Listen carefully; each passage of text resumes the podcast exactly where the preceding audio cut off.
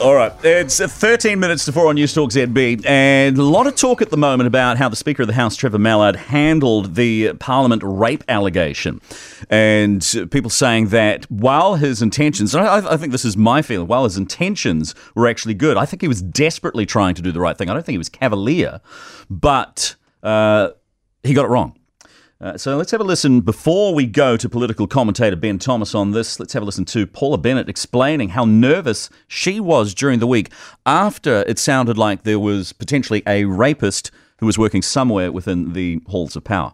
But I also acknowledge that there are people here that are feeling unsafe at the moment. Um, I personally am dealing with staff that are feeling um, very vulnerable and upset and describe themselves as feeling ill um, and uncomfortable and nervous. So, with us now, political commentator Ben Thomas. Good afternoon. G'day. So, Ben, um, with this Trevor Mallard's handling, was it insensitive or incompetent or a bit of both? I think it was pretty reckless. Um, he he wasn't operating on any more information really than anyone else who had access to that report. He actually said he didn't. Uh, this. Oh, oh, oh, we're losing you, Ben. We're losing you, Ben. Uh, hang on. Can you? Yep, yep, oh, there yeah. you are. There you are. So, sorry about that. You might need to start again there. Sorry. Reckless. Yeah, it, it was pretty reckless. He, he went out, he didn't have any more information than any of the journalists or any of the other politicians who had read this report.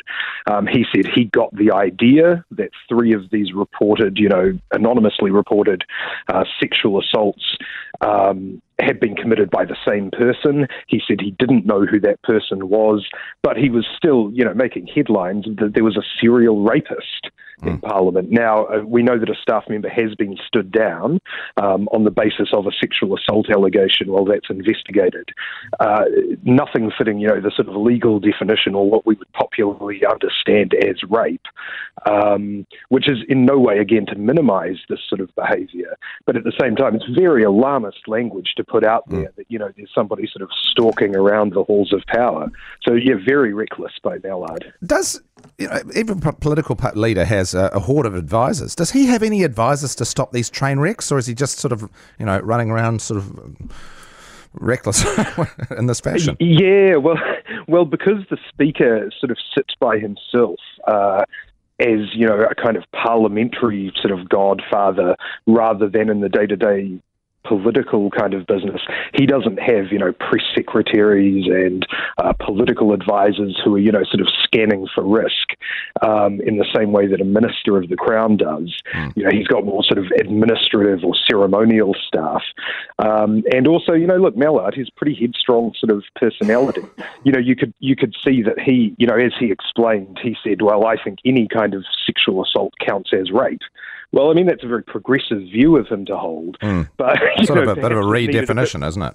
May, yeah, maybe it needed a bit more explanation of that before you know he actually went to the country and really caused a lot of alarm. Yeah, and and, um, more than I, I was, more I than one interview. A lot of messages. I was getting a lot of messages from former parliamentary staffers who said that you know they felt unsafe having worked there now knowing this. You know, based right. on those interviews. Mm.